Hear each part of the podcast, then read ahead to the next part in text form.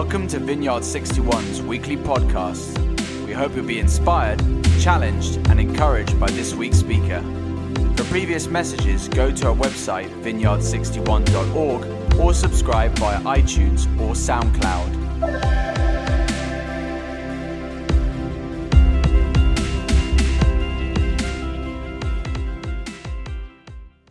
Well, this is exciting, isn't it? Um, I've got on here to say, Good morning, Balham, good morning, Battersea. And I thought it sounded a bit like um, the Eurovision Song Contest. um, and good morning to those of you joining us online in Bucharest or Vienna, who knows. We're here this morning to conclude our series on worship and to talk about what it means to worship together and why that matters. Um, this is the last in our series on worship. And if you've missed any of the previous talks by SP, by Julia, or by Kenny, can I commend them to you because they inform so much of what I have to say today. We're going to jump into the Bible in a minute. So if you want to pull up your apps or try and find something in paper, uh, get ready to do that. But first, I'm going to tell you a little bit about why worship matters so much to me. I grew up in a church not really very much like this one, but I learned to play the guitar in my bedroom and practiced one worship song at a time until I came across a chord I didn't know, and then I'd learn that one and then learn a new song. And uh, I led kids in worship, I led small groups in worship, I led gatherings like this in worship, and uh, sometimes I'd lead worship on the streets, and I've also even led worship in Albania. Anyone else done that? No. I met my husband Paul at a vineyard church where he was a worship leader too. We led worship together in bands, and then we led bands together, and then we led whole worship teams. We've both been part of the Vineyard movement for almost 30 years. Um, this church is part of the Vineyard movement, if you weren't quite aware of that. Um, and worship has always been a huge priority for us. In the early days of the Vineyard movement, back in the 70s, which uh, of course I've only read about, many of the worship leaders were either professional musicians or they were kids, just like me, picking up the guitar. But it was always about character over gifting. The quality of the music was high, but the point was that it was always simple and accessible. It was always intimate and expectant. And the rest of church was like that too, which was new for me. What I first saw when I came across the vineyard was the supernatural power of God expressed in a really natural way within reach of anyone who came through the door. We learned about singing songs to Jesus and not just about Jesus. We learned how to pray for one another and how to hear God. We learned how to engage with our bodies as well as our minds. And we learned how to recognize and respond to the kingdom of God in our midst with acts of love and power. For all its flaws, I love being a part of this bit of the body of Christ. You might not know, but there are actually two and a half thousand vineyard churches like this one around the world in 90 different countries. Um, I love to hear stories, particularly of a lady called Elba Dolan, who leads uh, the vineyard in Brazil. She was a poor teenager working as a maid for a Canadian missionary family when she first became a part of the Vineyard movement. And now she oversees the entire region, from churches in the most remote villages along the Amazon River to some in some of our largest urban cities. And even in this month in America, they're handing over the leadership from one generation to the next, reflecting a visibly more diverse direction, which I'm really excited about. In the UK, there are 120 vineyard churches, large and small. And I love how James and Lauren have led our worship community here so far. And I'm really thrilled to see SP, who is our new worship pastor, pick up the baton and lead us on from here. When SP started this series on worship, one of the things he talked about was being resilient worshippers in a worshiping community that worships in all circumstances. And that really captures something of what I want to talk about today. But let's also keep in mind what Steve and Viv have been reminding us of since the beginning of September that God is in the transformation business and we get to join in. So if you've got your Bibles ready, let's turn to Acts 2, verse 42.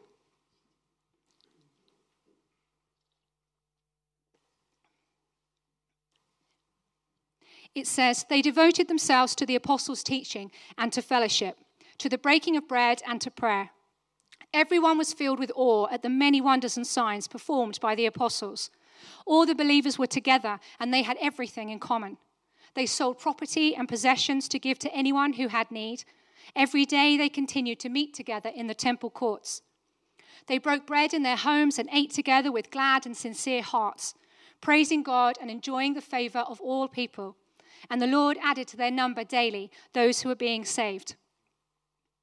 Now, on the face of it, this passage has very little to say about worship, but it does describe the early church, even though they might not have called themselves that back then. And it also describes the kind of worshipping community that we're going to look at this morning. First the worship, though, then the community. Let's remind ourselves of some of the things we've talked about worship over the last few weeks. Worship comes in two parts, really, doesn't it? You've got this obvious part, which is our uh, external um, adoration towards God, normally in song or uh, music. But it also describes what we do with our everyday lives. The Bible talks about worship as our everyday act of service, which is how we serve God and those around us. We've heard some great definitions of worship, in particular in what's called the Westminster Catechism. Worship is defined as our chief end, our telos, our purpose, our goal. It proposes that glorifying God and enjoying Him forever is where we find true fulfillment, displacing our own self centeredness with a God centeredness, so that I no longer dominate my own little world alone. Eugene Peterson, an incredible pastor for many years, describes it in another way. Next. Worship is the strategy by which we interrupt our preoccupation with ourselves and attend to the presence of God. It's the time and place that we assign for deliberate attentiveness to God. Because our self importance is so insidiously relentless that if we don't deliberately interrupt ourselves regularly, we have no chance of attending to Him at all at other times or in other places. Yeah, should we just take a breath? On the one hand, we are natural worshippers. We are always seeking out something bigger than ourselves to find meaning and identity and belonging. But so often we settle for something man made, which leaves us feeling unfulfilled and hollow. Following someone or something that we've created leaves us feeling empty and alone. It's as though our cry goes out into the universe, but it comes back without a response. It's as though we, all we hear is the sound of our own voice. But in deliberately turning our attention towards the one thing in the universe that is uncreated and that is unconditional love, we find ourselves seen and heard, recognized and responded to, as though someone has been waiting to hear our voice. That kind of worship is an interruption to the hyper individualistic, striving, consumeristic mentality that is all around us. It is an intentional turning away from that to another to be reordered and reorientated towards someone who is immovable, unchanging, all loving, all powerful, and transformative, which is what we all so desperately need. Archbishop Temple's definition of what worship does, that Kenny shared with us last week, tells us that to worship is to quicken the conscience by the holiness of God. It feeds the mind with the truth of God it purges our imagination with the beauty of God. It opens our hearts to the love of God, and it helps us to devote our wills to the purpose of God. Now, the challenge is that most of us can experience that and cultivate that by ourselves in our room if we try hard enough. You don't even have to be musical. I think dear old Archbishop Temple would have had no idea of the smorgasbord of worship resources, if we dare call them that, that are available to us today. YouTube is full of beautiful people against beautiful backdrops singing beautiful songs. So, why do I need you? As pleasant as you all are. Why does it matter that we interrupt our busy lives to create a time and place to assign deliberate attentiveness to God, to come together in the flesh, as it were, to worship? By Tuesday morning, perhaps even Monday lunchtime, this can seem so irrelevant. But nothing could be more relevant. Not only are we made, we're wired for worship, longing for something bigger than ourselves, to devote ourselves to, and to provide meaning for our lives. We are wired for each other. We're wired for connection, for relationship, for collaboration, and interdependence. I can do this on my own. We are encouraged in our faith to seek silence and solitude to deepen and enrich our faith. But like breathing in and breathing out, we also need to come together. I don't need this to meet with God, and we all need to learn how to lead ourselves in worship. But there is something about time and place, flesh and blood, interaction and connection that we also need that meets a deep hunger in us. We are social beings. We're made for give and take. We're made to receive and to serve, to affirm one another and hear one another's affirmation, to learn and to teach, to lead and to follow, and to play our part in something bigger than ourselves. And something happens when we do this together. Something that reinforces that transforming power of worship, not just for us, but for the sake of those still calling out into the darkness listening to the sound of their own voices. In this part of the body of Christ, in the vineyard, we seek to connect with God and with each other in a way that reflects our values. It might seem as though this whole thing just gets thrown together every Sunday. We like to do informal. But the way we worship is actually rooted in something much deeper. And we have five values that reflect this accessibility, intimacy, expectation, passion, and integrity.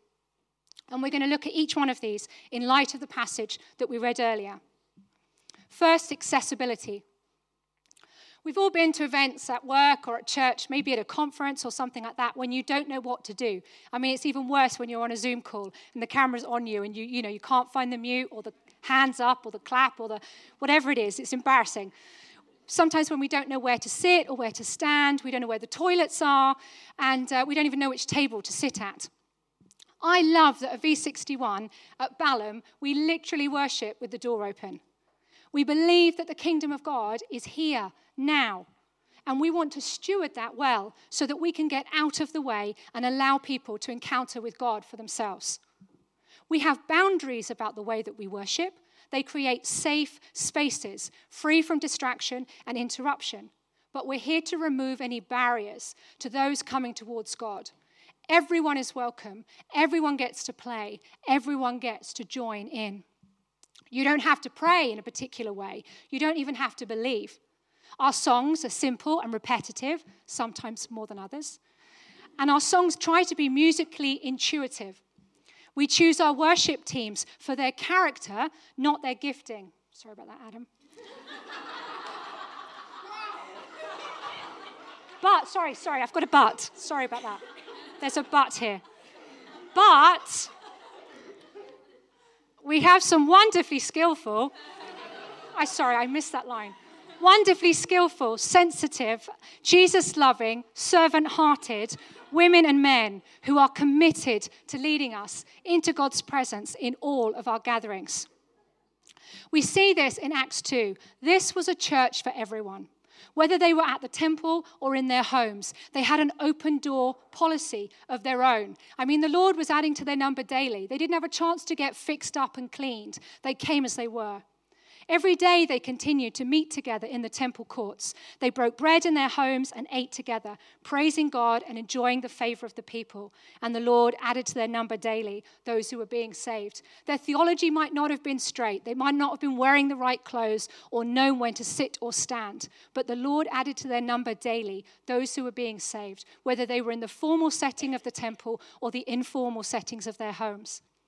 As worshiping communities, we are inviting people to enter into God's presence. To do that, we are intentional about bringing people with us on a journey of worship by opening up the way both musically and pastorally so that we can create environments for people to participate in worship and encounter the presence of God for themselves. Another of our values is intimacy. Intimacy with God is the primary destination for us as we worship. We draw near to God because He has drawn near to us. He is a God who made himself known, and he wants to know us and for us to know one another. Intimacy is one of those words that I think some cultures find easier than others. I think us Brits don't find this one particularly easy. It implies a level of exposure I think we'd rather leave at the door. But whatever our culture, we all have this deep seated desire to be known. And much of what we facilitate here at V61 is about being known, being able to come to worship, let down our guard, and approach God's presence with all that we are whether we're in small groups or large groups, in service teams or on Sundays, where you can be known by those around you. So that we're not just holding ourselves or each other at arm's length, but we're learning who and how to trust. That we're learning how and when to share. And we're learning where and when to support each other. Because that's the fruit of a worshipping community. Again, we see in Acts 2 closeness, proximity, togetherness, sharing, openness, and engagement. This was a healthy relational community with good boundaries, but a willingness to be known. Intimacy isn't a particular style of worship or interaction, it is the posture of our hearts as we cultivate a deeper connection with God and with each other. Another of our values is expectation. Let me explain what I mean by that. Sometimes I think we come to worship as though it's one of those one way windows. You know, the detective or spy stories where you've got a reflective glass. And uh, there's a mirror on one side, but on the other side, you can see into the room. I think sometimes we come to worship as though we're just staring in a mirror. All we can see is ourselves and our circumstances reflected back to us. Now, this is not a bad place to face that to be in God's presence. But that's, that's not where it ends. What we don't realize is that God is on the other side of that mirror and that He can see us. We're not alone. And so we come into this place expectant that we will meet with Him and that we will encounter His kingdom of love and power. When we look at Acts again, we see expectation and engagement with each other and with the presence of God. Miracles of healing and of generosity were happening every day. How could you not be expectant? The kingdom of God was all around them, very real as He provided for their needs and they provided for one another. When we worship, we cultivate this expectation that God will speak to us, that God will heal, that He will deliver, that He will perform miracles among us. And often we share stories to remind ourselves of that, even for us, when it doesn't seem as though God is doing that in our lives. We're reminded that God is always on the move with someone. We experience in part what we will ultimately know in full the full restoration in His kingdom. Another of our values is passion, perhaps another awkward word for us Brits. But we're all passionate about something, right? And passion has more to do with motivation, mission, and purpose than a fleeting half an hour of exuberant praise. Passion is this expression of the fire in our hearts for God. As we worship, we not only affirm our love for Him, but we learn to love what He loves as He displaces our affection for temporary things with the love and the peace and the joy of His kingdom. We learn to exchange the sometimes fearful and negative driving forces in our lives for the loving, life giving ones that carry us through every season. In Acts, we read of the devotion, the action, the reorientation around worship and service towards God and each other. They were full of God's Spirit. They'd received a new energy for a new kind of life. We are called to a new kind of life. But God doesn't leave us gasping for air, for oxygen.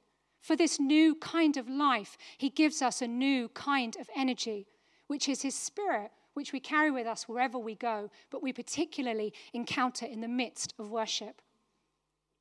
Whether we are in a season of joyful celebration or a time of deep sorrow, we can be real about what is going on in our lives because worship and community provide a different context for us for a different kind of life. We become inwardly sustained and outwardly focused by being in God's presence and filled with His Spirit. As worshiping communities, our passion is permanent. even though it's expressed in many different ways, in many different times, we can always, in some way, engage with what God is doing in us, around us, and in our community. The fifth value I'd like to talk about is integrity, and I'm going to share a short video on this in a moment just to break things up a little bit. Our desire is that the songs that we sing would match the lives that we lead.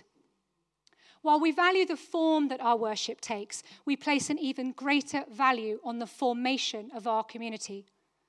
We believe that the gathered times of worship are powerful places of transformation. We enter God's presence not as we think we should be, but we come as we are. And yet we don't remain as we are. Little by little, in every part of our lives, we become increasingly like Jesus.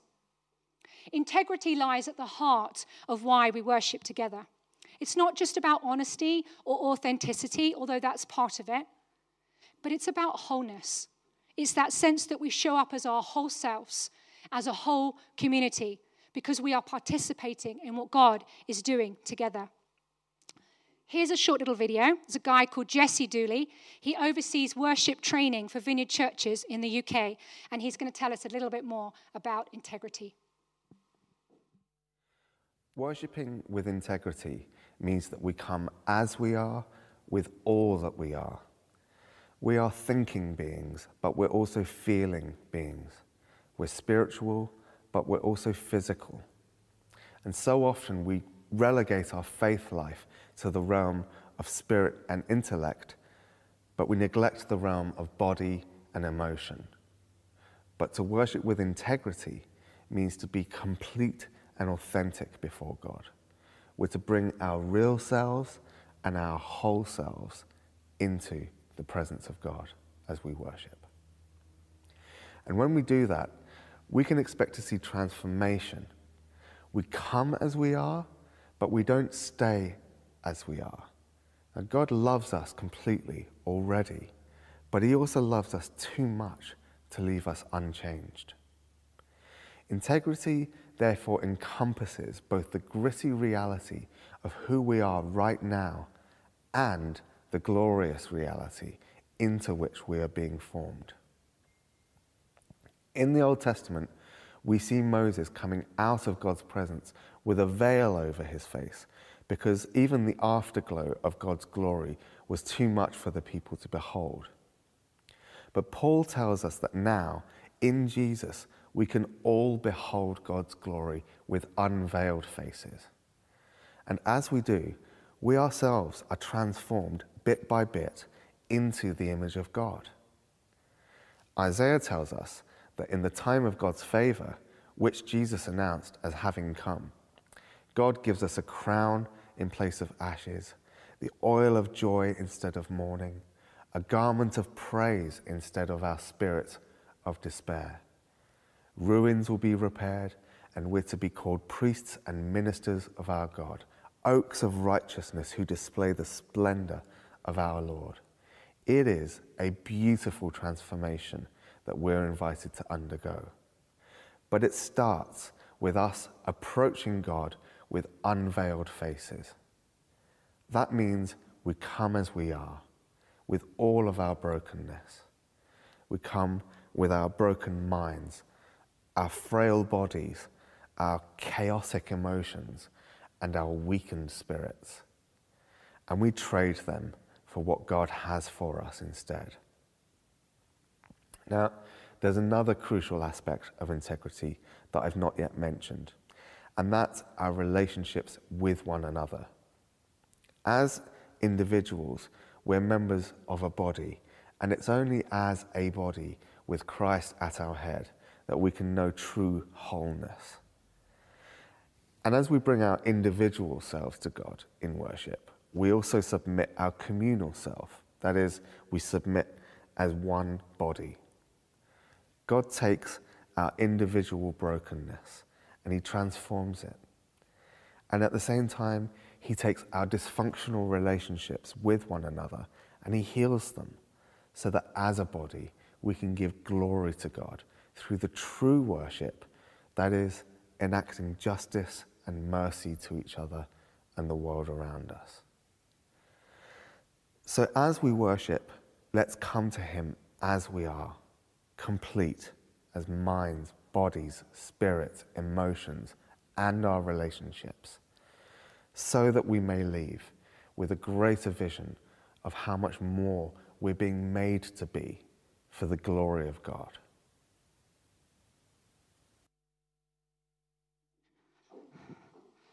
You're right? You're right? We were made for worship. I think uh, if you've been around over the last few weeks, hopefully that's something that, if you weren't already aware of, is beginning to sink in. We were made for worship. And in a twist of wonderful irony, the only object that is worthy of our worship is a loving and powerful God who gave himself sacrificially for us and is the only one who doesn't need our worship for his own gratification or fulfillment. Because he loves us so unconditionally first, our souls find rest in him. But he also made us for one another. And here we find another gloriously ironic truth. No matter how much we need each other, we are all too often afraid of one another.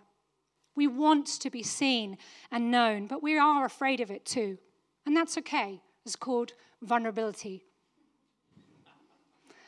On top of that, our culture encourages us to present our best selves and to avoid any discomfort or inconvenience that we might be presented with otherwise.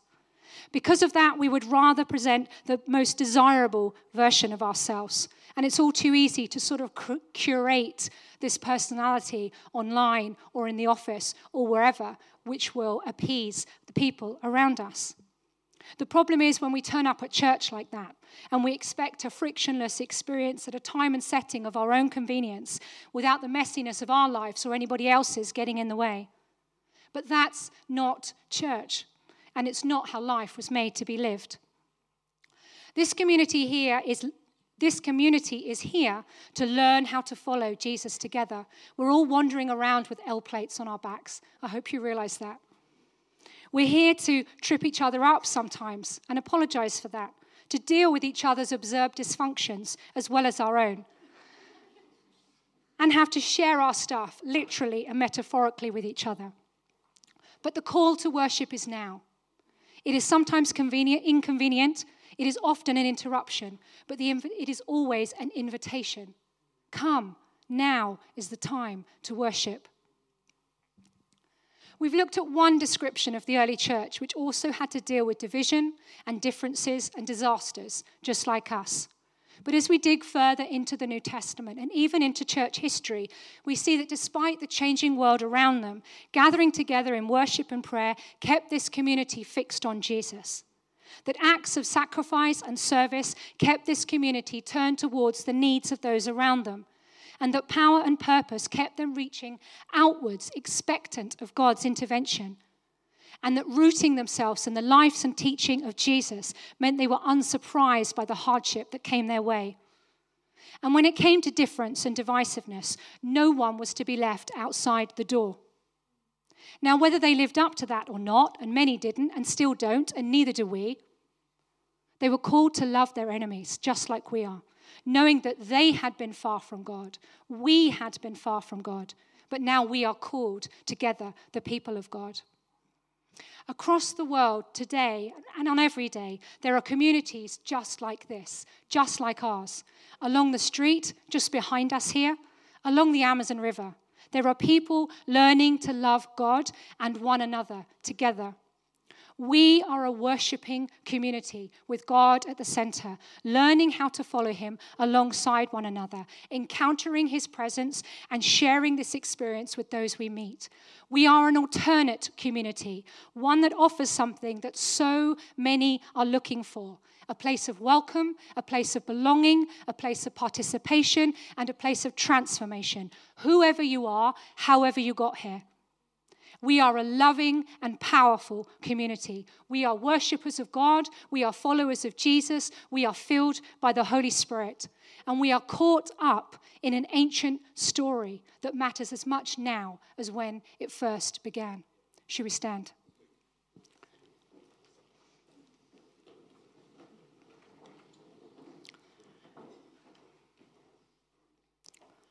It's good to know the presence of God is in our midst. It would be pretty boring if we turned up and He wasn't here.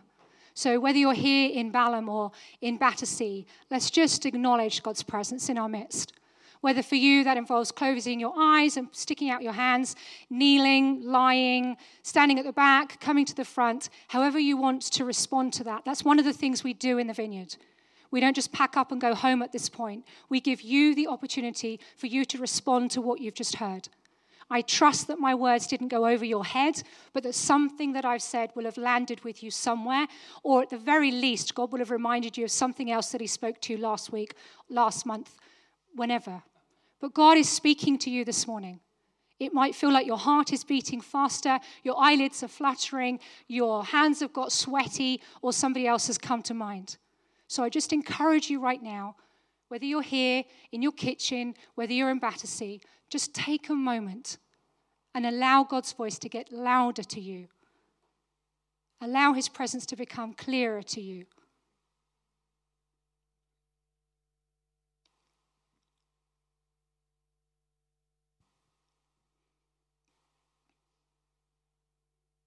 Lord, we welcome your presence.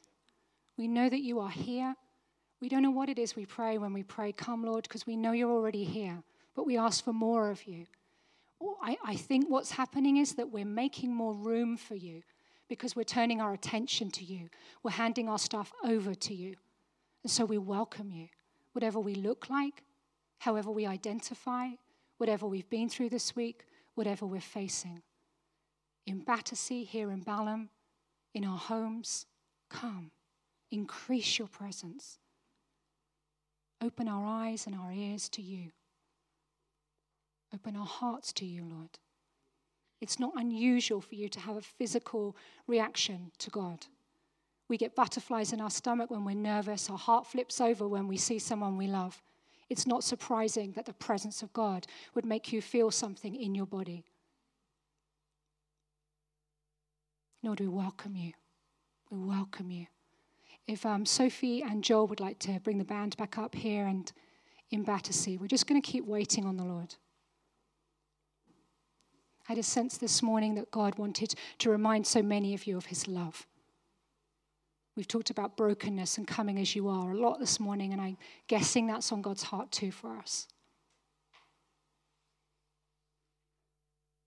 Our worship is not a performance, our worship is about His presence. And His presence is here. And for those of you who have need, we create space at the front so that you can take a step forward and you can find space up here to be on your own before the cross so someone can come and pray for you. But you can do that just as well where you are. I think as we've been talking about community and togetherness this morning, it'd be really good to pray for each other. One of the reasons we get you to come out is so that we can more clearly identify who's in need and we can get those of us who know how to pray to come and pray for them. So if during the worship you want to come forward, you want to respond in that way, that's fantastic. There's lots of space up here. If you want to stay right where you are, stick out your hands, raise a hand, sit and sob, that's entirely up to you. One of the things we acknowledge is this week I could be up here sobbing. You could be praying for me. Next week you could be up here sobbing and I could be praying for you. That's how it works here.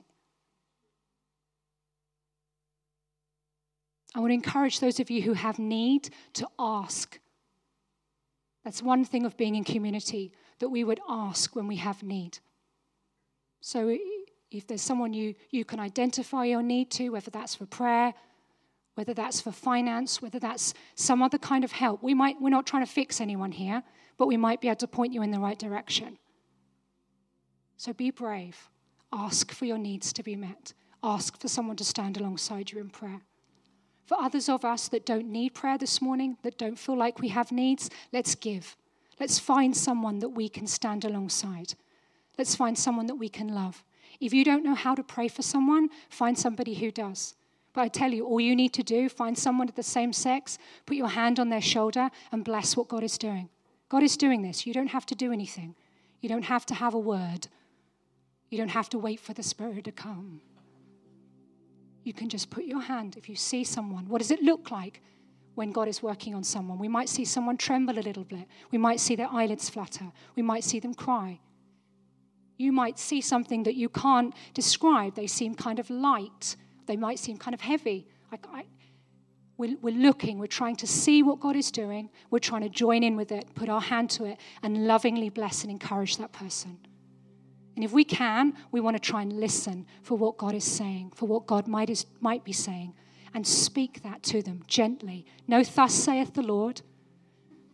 Just, I think, I think God's given me a picture for you. So let's worship. And if you have need, come and make your need known. We have people who would love to stand alongside you. But let's welcome the presence of God. Let's honor each other. And let's be a worshiping community.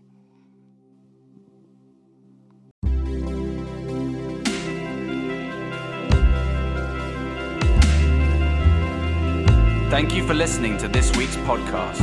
Tune in next week for another life giving message from one of our Vineyard 61 speakers.